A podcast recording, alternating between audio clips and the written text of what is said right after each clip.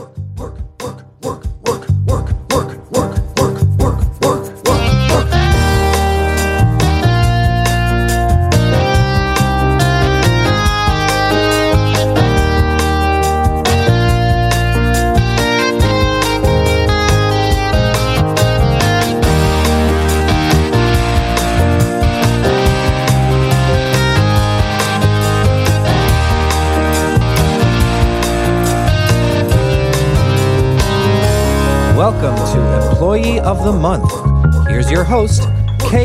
Lazarus.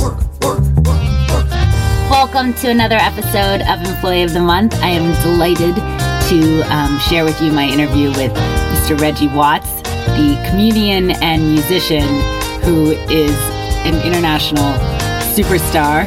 Um, it's really difficult to explain what he does because so much of it is improvised, but he'll loop his music back and play it and, and um, record over it, and everything is improvised. He's just so brilliant. I'm not the only person who's has to resort to seventh grade superlatives, although I am uh, a seventh grader at heart in many ways. So that's that's my crutch. But even New York Magazine has to simply say spectacularly original, and LA Times deliciously strange. A comic genius comes all the time. That was from GQ Man of the Year.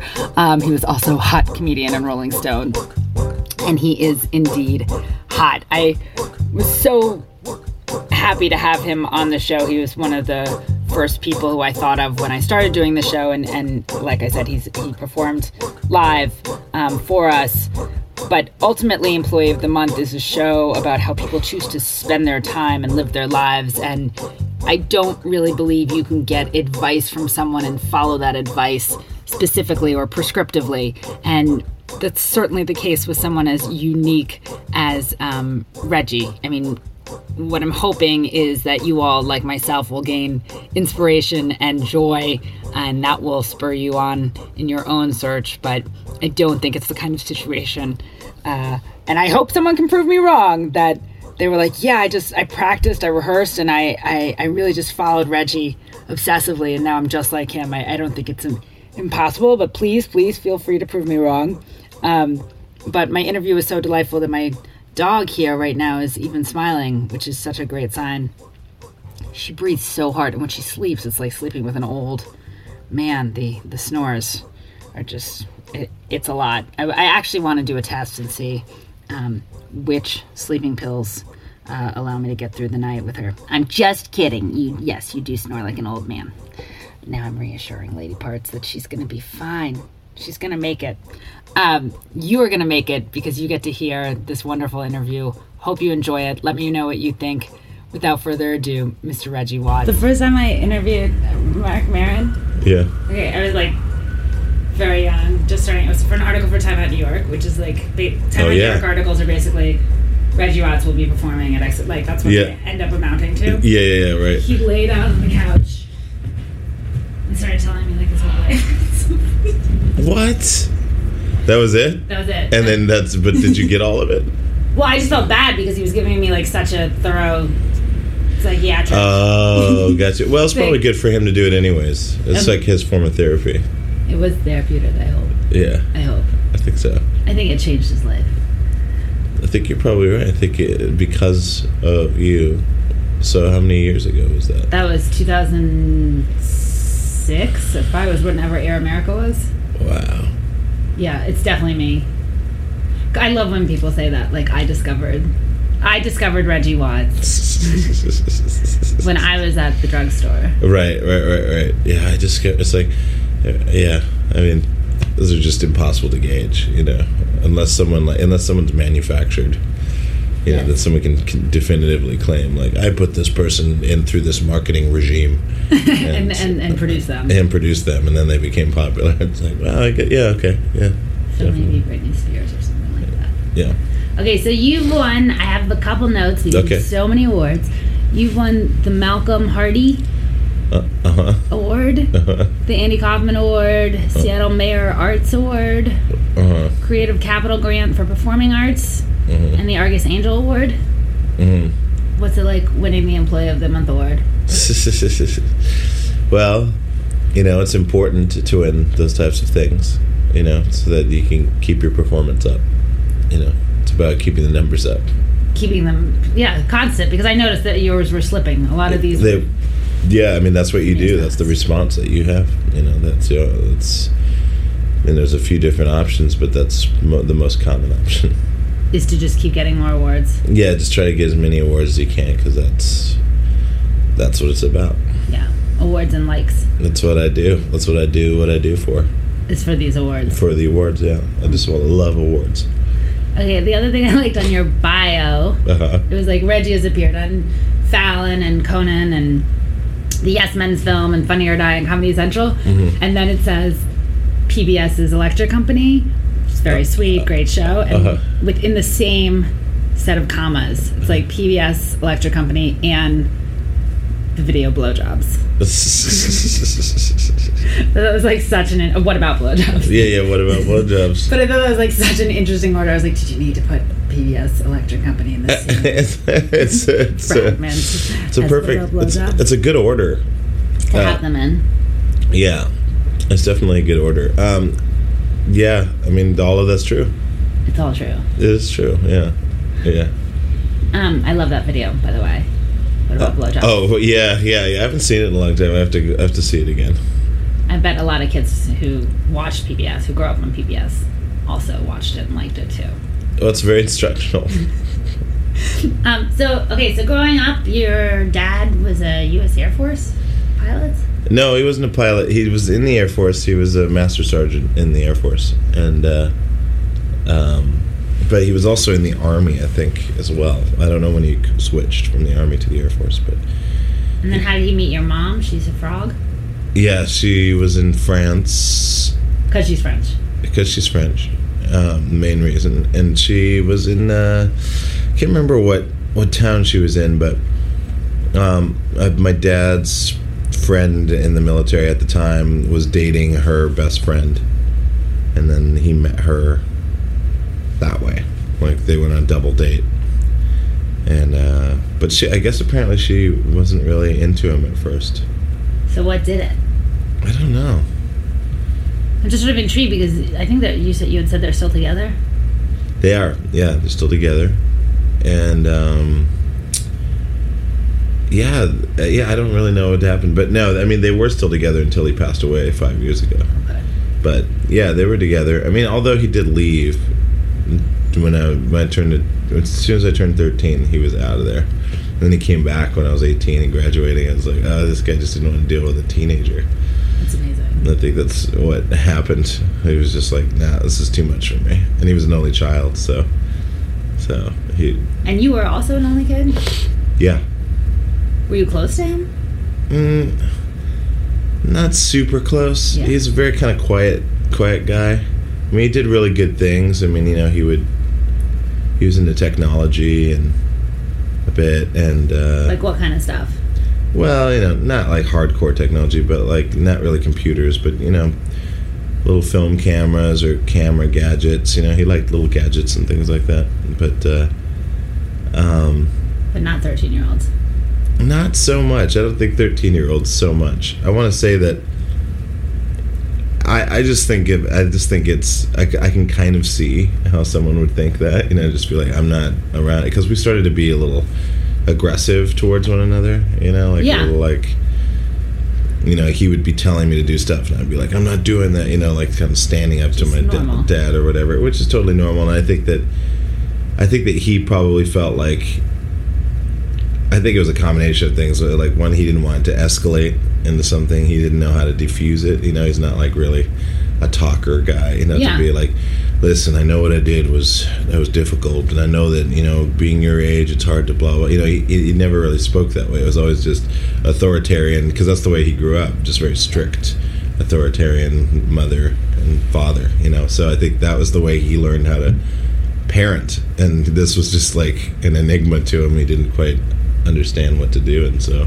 that and probably m- maybe a midlife crisis you know and he wanted to like regain some something or whatever so so he moved to Arizona for a while to get a master's degree in business management and he did and then and then he, I think he went back to Cleveland for a little while Is that where he's from? hmm Ohio, yeah. And then his mom passed away when I was oh I guess I was already in Seattle, so yeah, so they were still alive. But anyways, so during that time, like he lived there in Phoenix. Remember I used to go visit him in summers in Cleveland, um, and visited my grandma. But uh, that was kind of it. And then when he moved back in high school, he just was hanging out at the house, and I was out in Seattle, and I would come back and visit and say hi to him, you know. But it was fine. Like we didn't we didn't hate each other or anything like that. It was just more like just didn't really talk that much. Like not a good fit. Maybe not. Maybe not. I mean, I can definitely, I definitely see this, some of the things I inherited from him. You know, like I guess when he was younger, people really liked him. You know, he was a very likable guy, and he, he was kind of a smooth, kind of a guy. You know, a little bit. I'm not a smooth operator, but I definitely, I'm, I'm easygoing. Yes, You very, know, very much. Like, you know. yeah. So that helps with like, oh, like you know, oh, this person's okay. Let's have, this person hang out with us. You know. So I mean, there's definitely that, and he and he liked being like the life of the party a bit, you know, and he was a dancer and like you Ah. know, you know, so he was a cool guy. I wish I wish I could take a time machine and, and go back and just be able to observe like my dad. Yes. Could- Wouldn't that just be weird to be able to just t- go back and see your parents as your age or I- younger? I, I mean, I feel like they're the people we know the least about in some Totally. weird. It's such, such an odd Totally. juxtaposition of they're so influential on us, and yet like I know. in multiple ways we know so little about them. I was completely right. I mean, you just, I mean, no, getting to getting to hang out with somebody and like laugh and like discover things together as like equals, like in age or Yes. whatever, is like it's an intense thing, you know, to go through, especially during your, you know, like high school years. That's why I think. Um, Back to the Future is like such a great concept. you know, him seeing his parents when they were just kids. You know, they were they were, but they were in the their formative social years. You know, the awkward social. Oh, completely, and he had know. compassion for them. That's too. so cool, Like, like- his dad was such a he had so much compassion for his dad trying to get in with his mom. Yeah, so I mean, it was so amazing, you know, like to see that. I mean, to have that chance with your parents, I mean, that would be insane. You Yeah. know, it would. My mom's mentally ill, so I would love to know what she was like when she was sane. Oh yeah, You know what I mean? Like yeah, just, yeah, yeah. Even for people who don't have that, but their parents are growing older, or Yes. with dementia or Alzheimer's, like you want to know. Of I met your mom. She seemed lovely. You guys were walking down Houston. Were you? Are you close with her? Yeah, yeah, she's really, really cool. I really like her. I, mean, I was spent most of my, I guess, most of my upbringing with her, or at least half of my upbringing with her. She didn't resent that your dad just walked out. I think she was bummed, but she's also French, and the French are a little bit more forgiving about men wandering. But is that because the women things. wander too, or no? That it's No, not really. Yes. Not so much. Yeah. But she's also a Catholic, so she doesn't believe in divorce. So, know, she was like hardcore. It's for the long haul, no matter what happens. You know, I'm going to accept him, and blah blah blah. Some people might think that's whatever, foolish, or you know, what have you. But it's what she believed, and um, she had to. She had. It's good that she had a structure like that to think about. Otherwise, she would have just broken down. You know. Yeah, absolutely. I feel like when people are, it's very easy to admonish religion if you didn't need it, Yeah. and then a lot of people do, and I envy them actually for having it. I wish I had that faith. So, you know, when dealing with death and stuff like that, I really wish I could believe in something larger than myself. Absolutely. I mean, you know, that's the that's the cool thing about you know, my mom's still religious. She goes to church every Sunday, and like sometimes I'll go with her, even though it feels totally crazy to me to go to church with my mom. Yeah, it's just a little like I mean, she appreciates. It's mostly I understand. It's mostly that she appreciates that I go with her, Yes. and so yeah. that, so then I can kind of like swallow my weirdness about it and just go, man, just fucking go to church with your mom. It's fine. Doesn't mean that you're you know, there's no relapse or there's no, Right. you know, it's gonna be weird. You know, church has always been weird. It also must be weird when they go to see an artisanal flea market in the middle of like a truck stop or something. I don't know, Williamsburg or something like that, and they're like. So I feel like Yeah. our, our our own vanities might be seen as like a bit of a charade as well. Oh, of course. I mean, of course. But at least a market, there's tangible results. That's right. The pickles are usually better if they've been pickled. Yeah, and if you buy them, you buy them. You know, you exchange money or you trade something for them, and then you have a thing. Yes. Oh Whereas churches, I mean, churches. When I was growing up, you know, there were moments in church that were really cool, but I never really was into the doctrine. I just liked the the ritual aspect of it, and generally in Catholicism, you have these. Well, most religions, you have these large structures that you're in, and so the sound reverberates, and it's yeah, and there's something that I was really fascinated. I was fascinated with like medieval stuff. And, Yeah, I was like, gonna ask because I remember ringing the handbells at chapel. Yeah. Like, d- d- the musically, it must have been kind of neat for you. I feel like. Oh, I, th- yeah. I mean, the the reverb is incredible. I mean, just like the sound of the room was amazing, and just the sound of like hundreds of people sitting down together or like standing up. You know, that sound of wooden benches creaking and like, you know, and um, it's always like someone sniffing or you know sneezing or a little cough, and just like that sound of a bunch of people in a large reverberant space sounds like you know. And you know the music and the smells of the incense, you know, like Flowing. Yeah. all, all of that stuff it's i was fascinated in that the ritual thing the ritual aspect but you know that also ties back because a lot of the pictures you see are of you know they're old. No, i'm not looking. At a, uh, well, I could have In the pretend church that we're uh, pretend right now. church i'm looking up at this picture over there. um, it's a great one. Um, but you know what i mean? It's uh, i don't know. It's, it's just it's just the connection of something that's fairly old you know not not geologically by any means but culturally human wise i mean that we cha- that we base an entire time scale off of one individual Yeah. The- All of Jesus. yeah. And what's crazy is that, you know, there are literally there are infinite ways to perceive time, you know, and and yet that's what we're used to. But if you really think about it, it's it's doesn't it doesn't ever have to be that way. The fact that we have to adjust our calendars and time means that our we have a very imperfect system, and it's just arbitrary. It's just It's, yeah, it's fascinating. Like, was he punctual? You know, I guess we'll never know. I, I, I don't know. Like, why did he get chosen? and why and why was he and the weird thing is just like the connection of it you know like just okay well if jesus was a real person because that's always in doubt too. It's like well maybe he was maybe he wasn't. There is no proof of his existence other than writings about someone. So some people theorize that jesus was actually a few different people. That's And- true of Shakespeare as well. But yeah shakespeare. So there's all sorts of theories about that. What, whatever you think about the mechanics of what that is it- whatever happened was enough to make people base time off of it Yes. No, Which- it's fascinating when you just brought that. I never thought about that, but it's so true because before Christ and after Christ. that's that's that's that's it i mean that's the that's the thing you know and the and the world is run on so many different calendars you know sumerians had their own calendars the aztec and the maya and the egyptians had their own calendar and the druids had their own calendar like all of all of human cultures created their own version of measuring time Yeah. and it's all been different systems so this is just the system we have currently but what's interesting is you know like the Mar the Mars rover team um, that just landed the, Yeah, the rover on yeah. Mars um, they live on Martian time so they go by Martian day cycles because they're they're working on the mission so they have to be running at the same time as the rover the rover is is experiencing And they have to schedule in the same nap times. Yeah. It's very confusing. so- because so it's crazy. Xanax and it's a whole different. It sets up their sleep schedule differently. Yeah, completely. But that's an interesting thing because like you having to live on another planet's time time scale on another pla- I mean you're on one planet and but you're living on another planet's time scale. Yes. That's that's fucking heavy, man. That's some heavy conceptual shit. You know, even though for them it's a job and they have to like for them it's like they need to be on that calendar so that they can you know when when daylight when daybreak happens on Mars they're already working on shit, you know, and then when it feel like- ends they're done.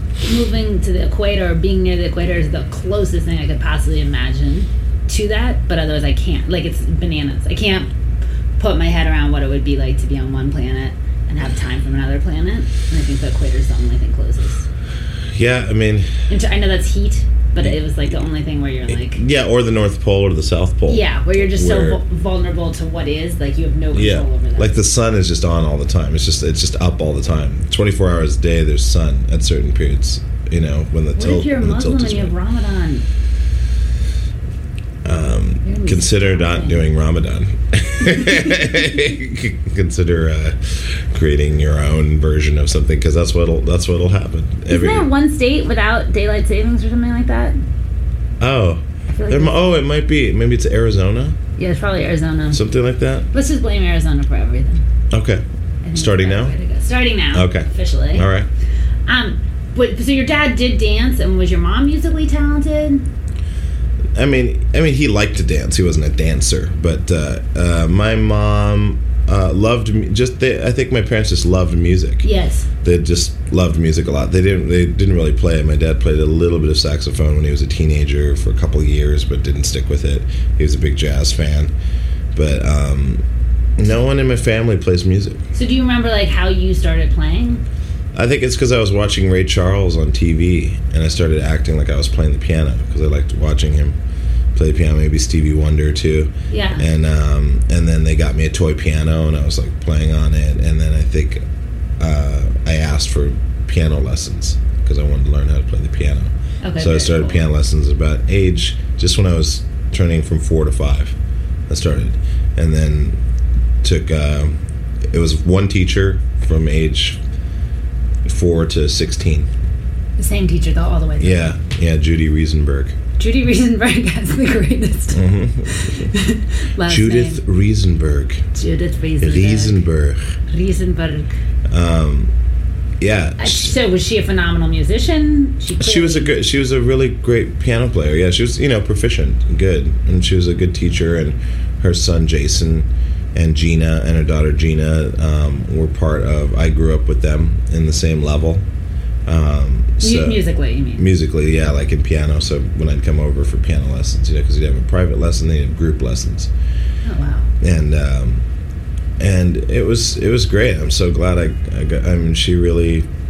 That was the start of you know understanding music structurally, you know, for me. And To uh, have the more classical formal training. yeah, exactly. Yeah, to learning like etudes and minuets and scherzandos and like um, you know, various uh, famous pieces and various uh, folk pieces or simple, you know, different styles of music from different places. And she would talk about you know where the music came from a bit and listen to stuff too. We'd listen to music and then we would go over theory. We had theory homework. And, Oh wow. You know, I mean, it was very But all inclusive piano, you know, and she's she's a badass teacher, and she stuck. I mean, had a, I had a, I was, I went to, I took piano lessons with probably the same four, at least four kids, all the way until I stopped when I was sixteen. were they equally gifted and interested? all the students. Yeah, the, so Um, that four, that core. I mean, Jason was a pretty great piano player. We used to challenge each other by writing original music with each other.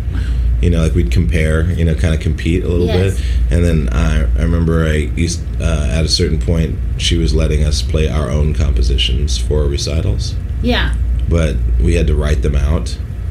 And uh, and I just eventually I got I got tired of writing out. I just wanted to improvise, you know, just free form.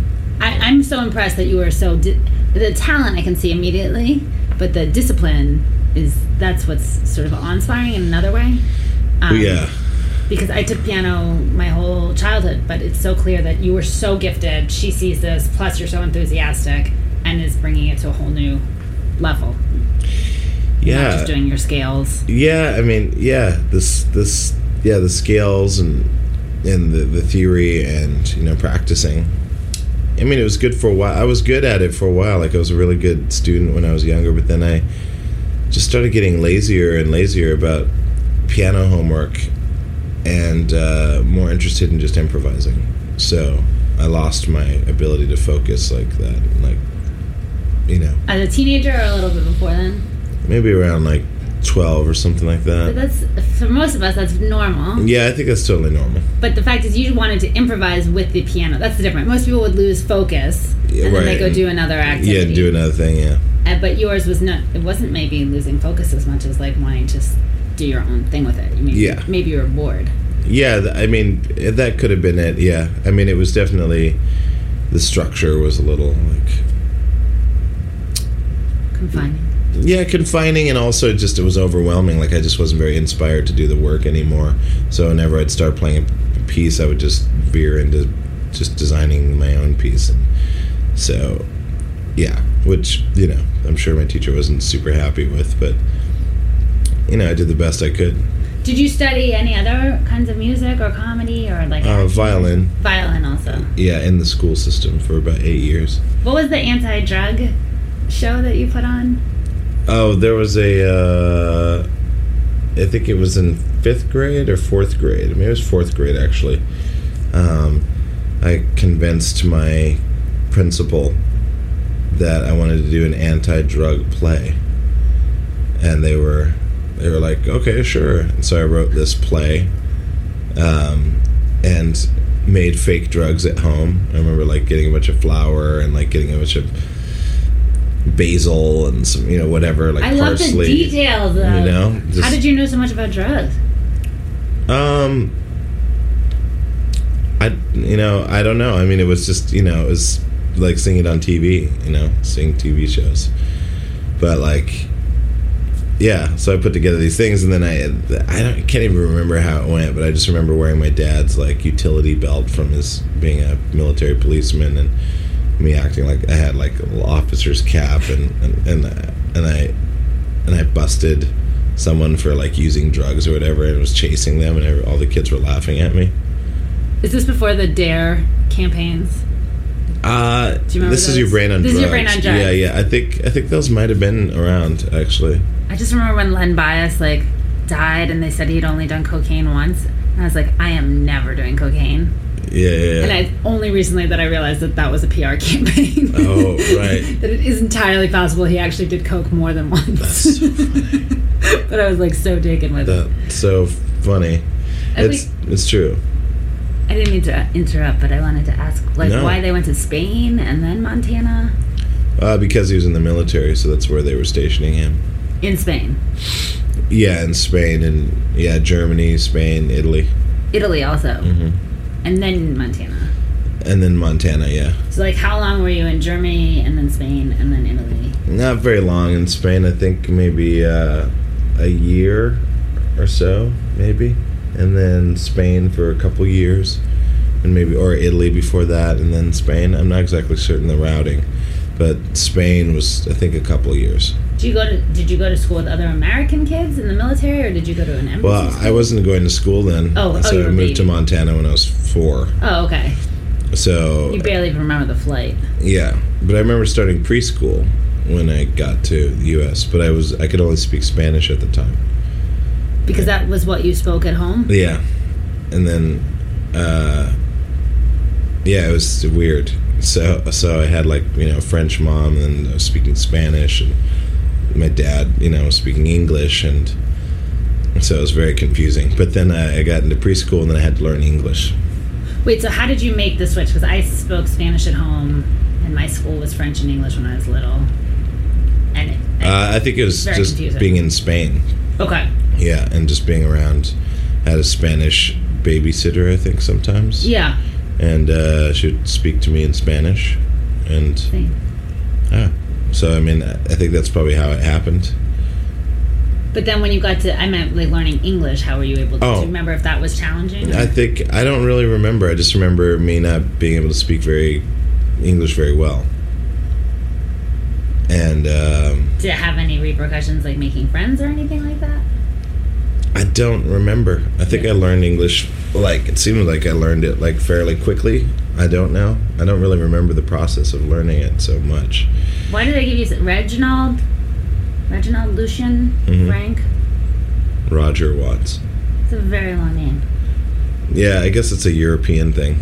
I get like people from the family get a name in your name or something like that. Is it all on your driver's license? No, it's just Lucien on the driver's license. Okay. But um, but on the birth certificate, I think it says all that. I'm Catherine Simone Avnet Lazarus. I didn't mean to say that. I don't that? know what a mouthful. And my name is a mouthful also. Oh, what is it? Catherine Simone Avnet Lazarus. What's the one before Lazarus? Avnet, Avnet. A V N E T. That's my mom's maiden name. Okay. So it's a hybridized last name? Yeah, Your mom's last name and your dad's last name? yeah. Okay. But so I meant like I know what it's like to have a Oh, yeah, yeah, a long long, name. name. Yeah, yeah, yeah. But yours is twice as long.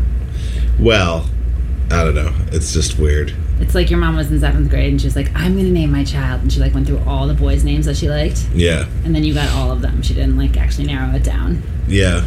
Well, I think that Frank was from.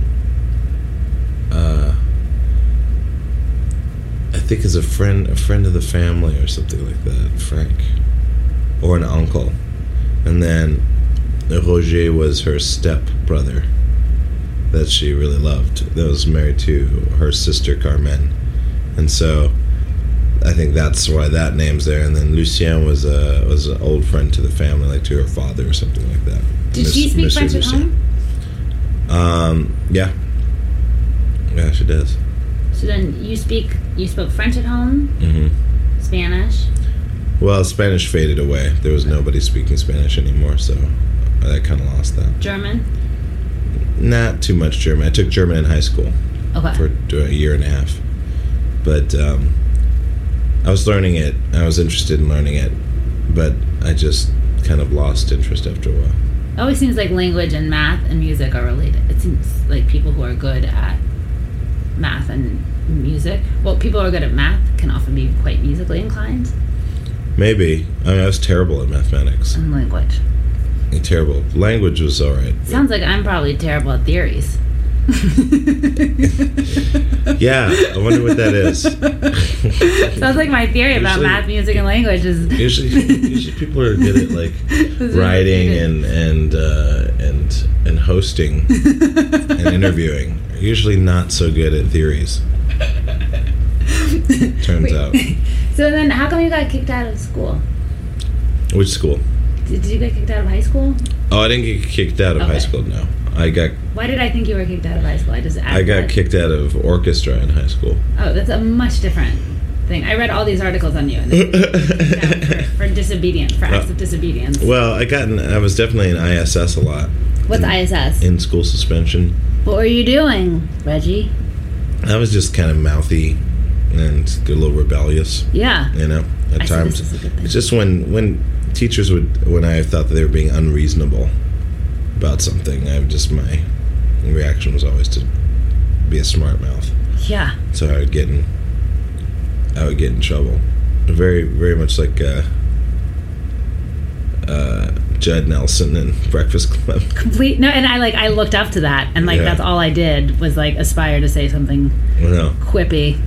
it's like blah blah blah blah blah just like whatever in school suspension but yeah i was there a few times i had to do a lot of extracurricular homework and eat a lot of peanut butter and jelly sandwiches with one slice of cheddar cheese it was like pri- prison food That was what they gave you. yeah the lunch it was like peanut butter and jelly once like an apple a slice of cheese and a milk That is like so hard to like physically hard to swallow, and that's a lot hard to get that stuff out the other end. I think. yeah they had no they gave us no salads or anything like that I think that would be hard to. Uh, well the apple the apple The apple, assuming that the apple hadn't been frozen for. Yeah, for 62 years. Sometimes probably celery and celery and peanut butter. I don't know. I thought I had read an article that said you were kicked out of school, and I was like, why was he kicked out? No, I definitely wasn't kicked out of school. Just orchestra. Kicked out of orchestra in high school. Yeah. Okay, and then you went to the. We're almost done with your educations, your curriculum Mhm, mhm, education mhm. section. I just like to know how people grow up and like what. Well, it's interesting. You know, I mean, it's they're important important years. You know that. Um, you know, it's massive uh, formation years. So, course. Yeah, don't you feel defined by it? A little bit, yeah, of course. I mean, yeah, I mean, back then, I, I guess you know the, the, you're fairly, hon- I guess you're more naive and honest about you know who you are. Your behavior is a little bit less guarded, you know, or less, uh, you know, there's less awareness about what you're doing. Yeah. So, so a lot of the actions are just more impulsive and more. Is that more honest though?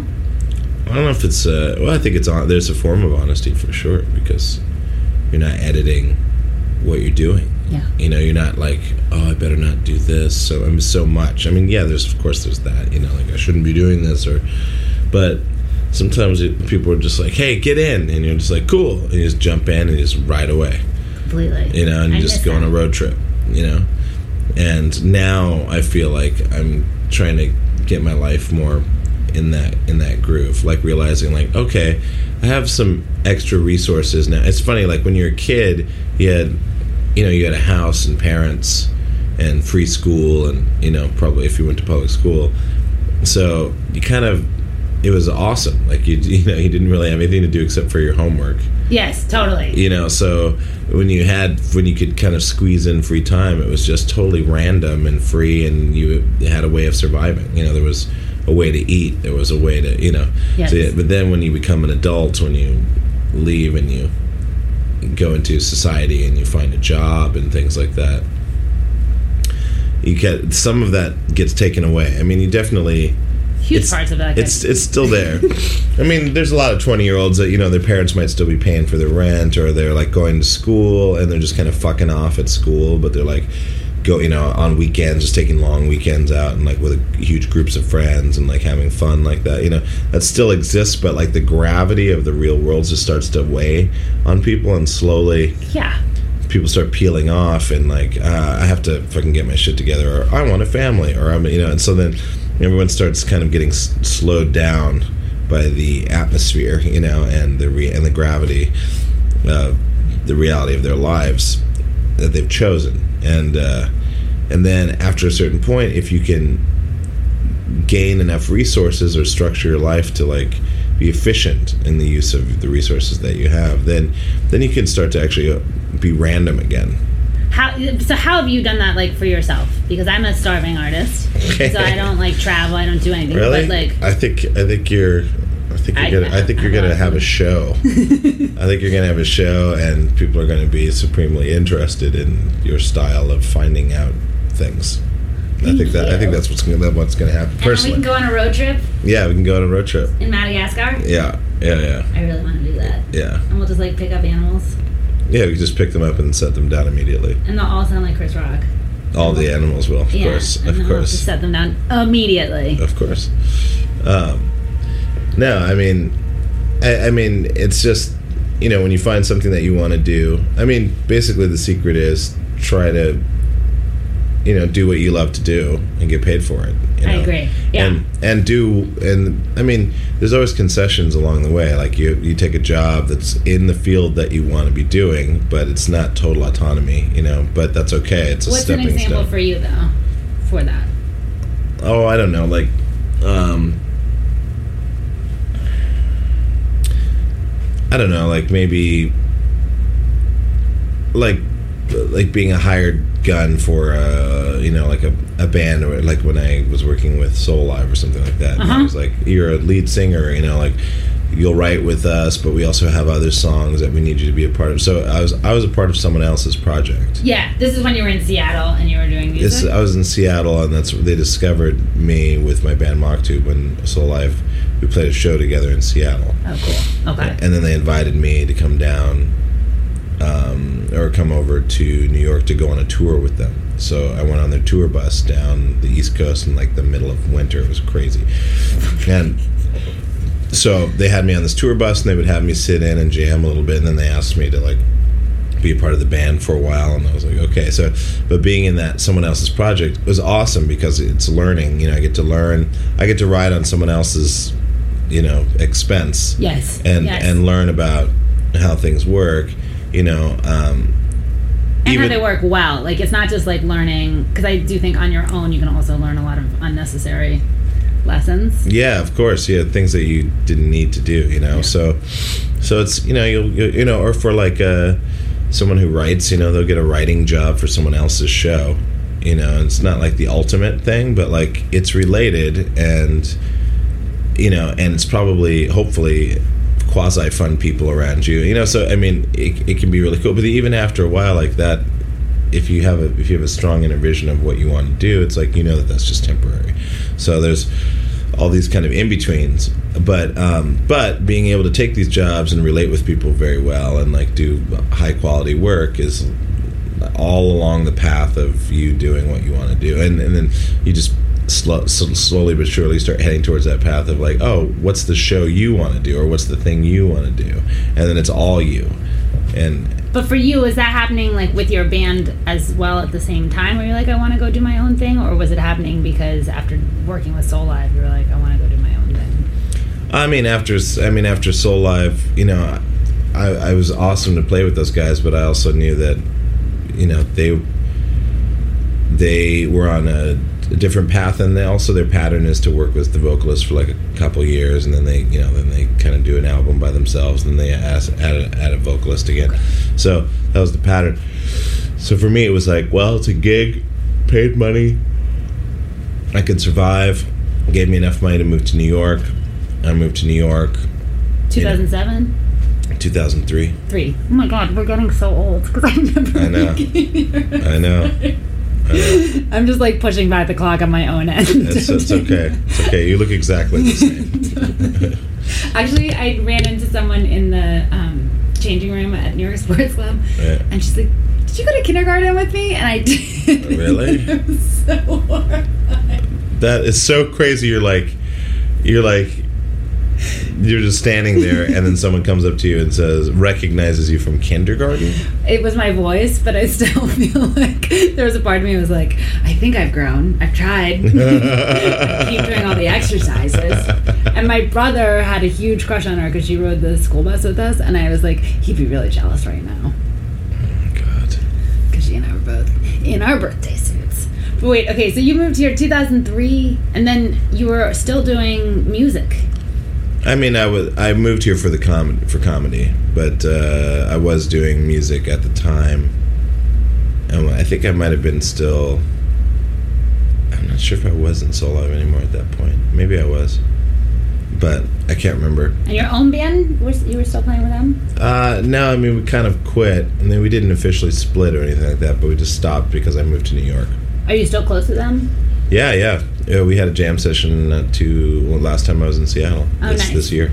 Okay, very. So we had a jam session. Uh, The bass player wasn't there, but I had just seen the bass player like a few days before because I was on tour and I went through Phoenix where he lives. So I met, I met him uh, and his wife, and we hung out for a little while. But I still haven't seen their kids. They have two kids now, and like I haven't just haven't seen them because every time I come through town, it's always like a day. Yeah, what is your life like now? Because I remember when I saw you perform, you were always it was always magical. I feel like you.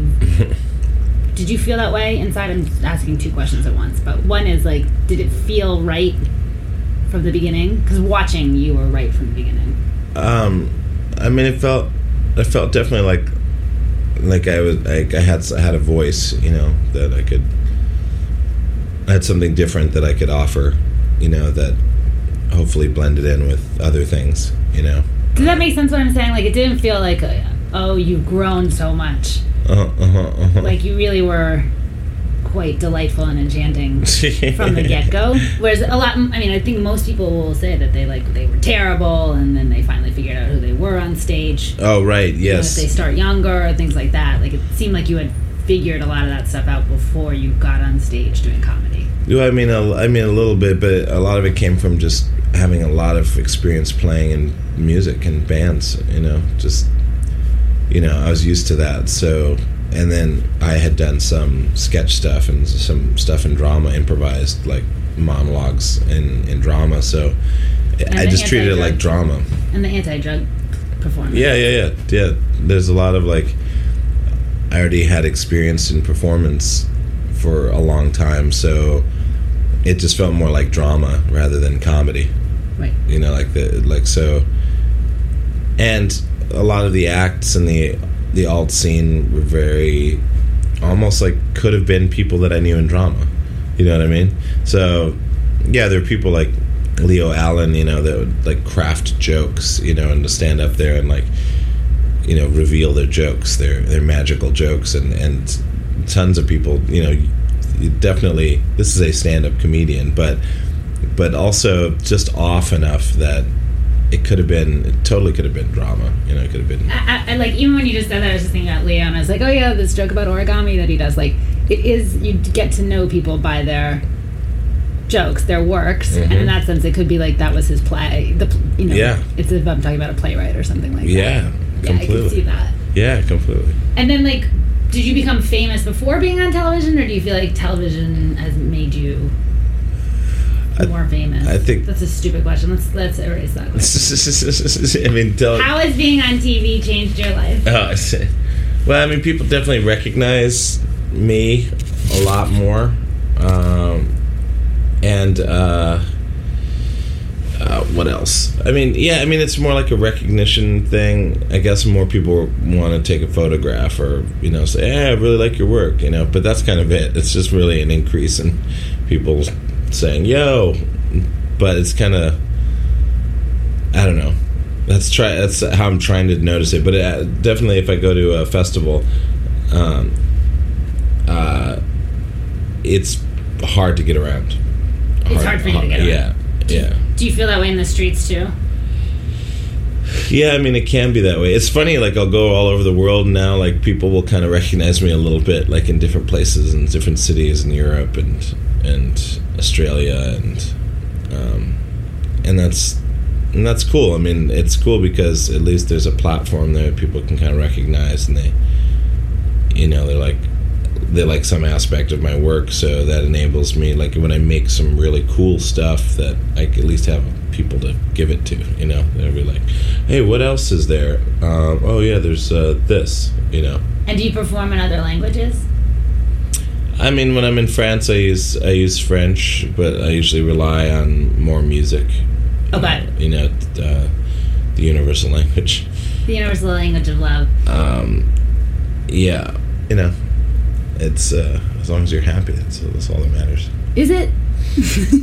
Well, it's one of the things. I mean, the, I think dissatisfaction comes with you know having a goal and feeling like you're not getting to it. You know.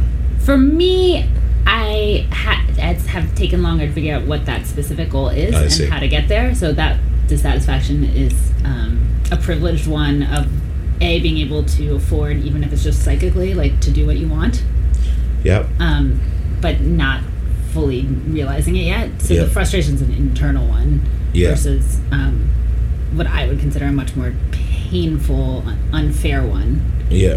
which is someone who works in a sweatshop or you know, Right. Yes, yeah, has yeah. to make money to send it all home and those kinds of things. So Mm-hmm. um, I think I feel the existential angst.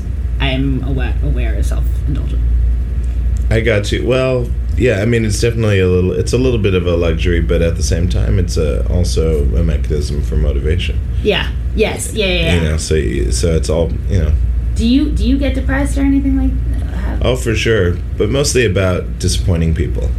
Like what? Like your mom or girlfriend? Uh, it could be mom or, or girlfriends or friend friends, just friends. You know, just uh, you know, not being late for somebody or not having to cancel or you know, um, or in the case of you know, if I have a girlfriend, then like how do I deal with that and like traveling all the time? Yeah. How do like, you? I was gonna ask you like how I don't. do you? I don't know. I don't know how you do it. I tried, but it's just it's very very taxing because I care about people. So Yes. No. Absolutely. you know, so I so I'm caring about them, but at the same time I'm like realizing my dream. You know, like I'm trying to get someplace Yes. you know and uh and so some of it is like having to say hey guys you just gotta trust me you know i i love you guys but you just gotta trust me if i'm a little flaky or whatever i'm just trying to get to this place i, I know i'll know it when i get there you know but you just need to trust me on that so that people can at least go you know what? I'll accept that or fuck this dude whatever you know. Will and in your heart, do you feel like you know where that place will be, and that place then you'll stop somehow, or do you feel like you'll be able to just balance the two better? I think maybe I'll be able to balance the two better, but um, I think for me, it's like I I hope to find another location. I don't know if New York is the place. New York is kind of like New York is a place that you live. Well, a you either have to make a shitload of money Yes. To like really live like you normally could live anywhere else. Yeah, absolutely. I can't even afford a one bedroom is six hundred thousand dollars in my shitty neighborhood. Yeah, fuck that shit. I'm never gonna buy anything in New York. I'll always rent, like always, Yeah. or sublet. I'll always do that. There's no reason for me to invest in this bonkers. in this structure. It's just cra- it's just crazy to me. I'm like, I, you know, I don't. I would know. I would feel so stressed out. But um, so I mean, New York is like a place where, to me, it's a working town. It's where you come to work and work and work and work, have opportunities, and um, and if you can make it to a certain level in New York, it's a great sign of your ability to survive. You know, and to like figure out how to make a living for yourself. I mean, in this place, it's it's difficult. It's not easy, and um, and there's no bullshit. You know, like I mean, and there is shit to deal with, but like what I mean is that there's there's a low tolerance for bullshit when it comes to talent. Yes. So people don't tend to make it like they can find a pocket to kind of exist in, but they won't go any further. You know, Yes. like like. But if people have talent and drive, and they're not assholes, um, they can really rise to some really amazing places in New York. Like New York can really open up and go like, oh hey, come on in. Yeah, this person's great. I love this person. Yeah, come on in. You know, so it'd be very welcoming, but at the same time, it just takes so much energy. It's like so much energy to stay here. You know, it's crazy. I Were mean, you ever here and not making money? It seems. yeah, yeah, of course. Well, I mean, when I first moved, well, when I first moved here, it was on, you know, I was on third, third and C, and um, you know, far away from subways, seven floor or six floor walk up, and um, with my friend Tommy Smith, Okay. um, and uh, and I lived with another girl named Jasmine, and then a couple other roommates. They fluctuated. It was a three bedroom place, and my room was as big as a closet. Like it was just like the classic New York. Yes. Like when you move to New York. I'm glad I had it. Like that's what you want. You know, I had to get a single person bed. You know, just a single Totally. I had a child-sized bed. You know, my it was first. totally like a little kid's bed because it was so such small. The door barely closed because my bed was in the way of the door closing. I had to walk through the shower to get to my child-sized bed, and that was all that fit in the closet that I lived. There you go. but that's that's where you live. That's how that's what you can afford. You know, that's that's how it Eight hundred works. dollars. Yeah, my I think mine was like like maybe seven hundred dollars or eight hundred bucks. But like you know, but we had access to the roof. We were right on the very top, so we could just go out on the roof. So we had like uh, you know another space essentially, and we had a you know good sized living room. It was just kind of a junky apartment, but it had a huge kitchen. It's a crazy huge kitchen, and um, Do they have the long hallways? I feel like that's such an epitome of New York, where it's like Mm. wasted space on hallways. No, not not so long. It was pretty like just straight up kind of a building. like it was just uh, you know, there were units I think on like one, two, maybe three yeah, three sides there were units. So the stairwell kind of went to the center and kind of went up. And there's maybe three units per floor or something like that. I like that, that you're like we had access to the roof. We had access to free air. Yeah. But the roof is a big deal. the pigeons. the, the roof is a big deal in New York. Having a roof access is like fucking badass because especially no one else really used it. Right. So it was like, and just an addendum. It was like we had a terrace, you know, that was included for no extra charge. And having that time of being broke, what do you feel like that did for you? Well, I mean, I was I was poor. I mean, in Seattle, I was poor. There were moments when I was poor, and then sometimes I'd be in a band and it would make money, you know, and so we'd you know have some extra money. Um, but there was a lot of times where I, you know, I didn't know how I was going to come up with rent, and uh, I lived like that for many many years. So I mean, money. I mean, I was counting quarters and pennies, and you know, to like buy a meal, you know. Yes, So, yeah. Um, Yes, I know that you well. And I had that change jar that I hoped I would never have to go into, you know, and then like I would always have to go into it. Yes. And so, and sometimes ask for money from parents, you know, and it's like, or find some charitable organization like MusiCares or something, and like have Oh, them wow. like, you know, supplement rent for a month or whatever. So there was, you know, food stamps at one point, you know. So I mean, I, I ran the range of that, and being in New York, it's it wasn't any different. It's it's a fun time because you know you have little treats like weed. You know, you're like, oh man, if I could get, uh, you know, if I can, you know, we got a bag of weed. So we're like, oh wow, well then we're set for like the next three days. And not boarding school swag. Yeah, it's like I bought a bunch of cheap pasta, some you know tomato sauce. Um, got some wholesale ground turkey or whatever, some tomatoes, some onions, you know, maybe some rice or something like that, and some cheese. You're set. And you're like, we're cool, man. We're gonna make it for the next four days, and we got a bag of weed. You know, um, it's everything's fine. And we watch videos or like write stuff or. do you, know, prefer to perform stoned or or not? I like to perform stoned and and not stoned. You do both. Uh huh. Yeah. Does it feel different? Yeah, it definitely feels different. Sometimes being stoned when I'm performing is not a not the right place for me to be at, and sometimes it is, and sometimes being totally sober is well. Most of the time, if, if I'm sober, I just end up making it work, you know. But um, or just straight, you know, not stoned, because that's the only drug I do. So, Yeah. um, but I do enjoy it. I think it provides some really excellent ideas and um, perspectives and challenges um, to myself. And so it's kind of a handicap, like you kind of handicap yourself, and you have to work harder to push through a performance. To stay alert. Yeah. So it kind of puts you in a zone where you have to shit's coming at you, you know, so you need to like you need to develop a system to absorb it and to change it or to avoid it and to, you know, keep moving forward. And so it's good training. It, it can inspire new things or things that you've thought about doing that you forgot. Yes. Usually when you go on stage, you're like, oh, someday I'd love to do this when I'm on stage, but I always, I never remember, you know. And, I forget all the time. and then you like get up and suddenly all of a sudden I'm doing this weird thing. I'm like, oh, that's I remember that was a thing I was thinking about, you know, a year ago about doing, and, I, and now I'm finally doing it, you know, or whatever. I have two quick last questions. Yeah, quick. please, no, please. The TED TEDx. Is it true you had to audition for it? That they like didn't know who you were? Yeah, I did. Um, Someone who worked there told me that, where he was like, I kept trying to explain to my bosses who he was. Yeah, that was basically. Yeah, they had. I was Ted. I think it was Ted Full Spectrum. It was like the real, you know, the the Long Beach Ted. Why did you want to do it?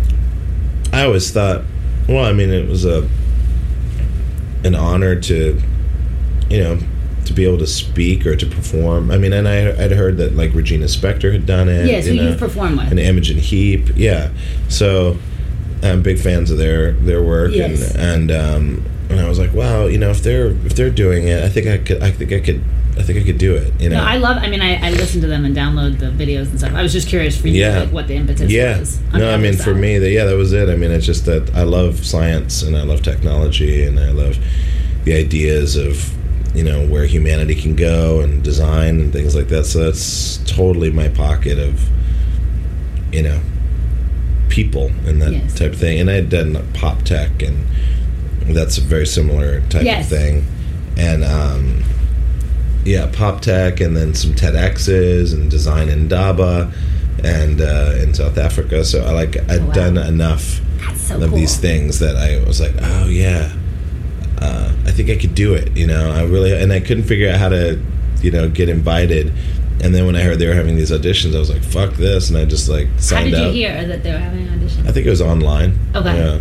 And uh, yeah, and I just signed up, showed up, and there was like I think 25 people got accepted, and then t- and then I think of the 25, like I think it was like I don't know nine or something like that got chosen to go to TED, and uh, yeah, and they chose, yeah, they chose me, and I got to go to TED and do the TED TED thing. It was, awesome. Your piece, like, was so cathartic. I was just like thinking about grad school when you're like, we are human. Wait, sorry, we are we are people. Aside from that, we are only humans. I was like, did you just rip off my entire grad school thesis, which is complete and utter nonsense of academic jargon? It's totally, it's totally true, and it's just you know the sound of something It was so perfect. that sounds like something, you know. I learned that from Three Men and a Baby when Tom Selleck is reading the baby about boxing. And he's like, it doesn't matter what you read, it's the voice you use. it's true. The epistemological underpinnings of Reggie Watts's musical career are clear in Well- what he espouses. Well, well, the the yeah. I mean, I think there's definitely truth in there, but um, but also, No, that was utter nonsense what I just said. well, I think it made sense to me. Okay, good. It made sense to me. I feel so validated. Well, it's true. Um, but I, th- I think that when you're speaking like that, I mean, it's you know, fake it till you make it, or um, a lot of it is intent, you know, and uh, co- confidence, and With academia, though, there's like an earnest attempt to be precise because you care so much. sure, but it ends up so I, I think there is a, a genuine earnestness and not a sort of like car salesman kind of cheating there but it No. ends up becoming um, much more confusing and confounding and unnecessary Yeah. I mean, a lot of times it's just someone trying to describe something that really it's just all about the actions that they're performing. So, you know, talking about, I don't know, mitochondria, you know, like cell division, you know, Yes. something like that. Like, I mean, unless you find an interesting way to, you know, to use metaphors for it, you know, where you can explain complex things in really simple, exciting ways, and that's that's for me. That's what's exciting about a good talk. You know, like someone engages your imagination in in showing showing the audience, the listener, their passion for why, why they're so excited about doing this. Who are the people who do that for you? Because you do that for everybody. Well, I mean, I mean, I don't know. I mean, uh, who was it? Um, there was a an astrophysicist that was giving a or maybe he was a quantum physicist. Or maybe it was Astro the dog from the Jetsons. It was Astro. It was it was a mechanical dog giving the presentation. I just thought for sure it was a human being. I know I can't remember, but they right now. But well, there was a space archaeologist. I forget her name, but um, she was great. She was talking about how they use um, orbiting satellites to do imagery on ancient dig sites in order to get to reveal uh, more about the city that they're that they're looking for from space, and so they call it space archaeology. And so she talked about that. There was another woman that uh, called herself calls herself a cyborg anthropologist named Amber Case, and uh, she has a company called Case Organics, I think, Case Organic, and um, she deals with she's a programmer. And she deals with augmented reality virtual reality so anything that is about human beings interacting with machines. So cyborgs. So like interacting with a cell phone essentially is being a cyborg because you're you're in a virtual space using a machine to navigate into this virtual space Yes. but you're this flesh and blood being but using technology to enhance your brain and Right. your experience so you are being a cyborg so a lot of people when you see people nowadays like most of the time when you go out in the street and if you ever do that noticing how many people are looking Oh, at it's, not, phones it's, it's yeah. it's like like terrible. zombies kind of like Yeah, walking, walking around but like those are those are all cyborgs like oh, you know we're transitioning into an integrated technology technological society at least in major urban areas I know. I think everywhere, and I certainly think kids. So my last very serious question for you. There's been yes a lot of debate um, and a lot of vitriol, I think, over your octave range. uh-huh And I've seen four, four and a half, a purported ten. Someone wrote in an article. what was Um, it I don't 10? know why they use the word purported, um, but I just wanted to know, like, what do you consider your octave range? Well, Jake Lodwick, my former roommate, and the and the creator of Vimeo, uh, created that that I think it was the ten octave thing. That was him. He put that in the bio. So that stuck for a while, and people were just like, "He's got a ten octave range or whatever," and it's like it's it's just not true. Like um, it's. I don't think there's a human being on the planet that has ever walked that has a 10 octave range. It's just physically impossible. But there are people that have like four octave range or four or 4.5, maybe like five. octave Four point range. three.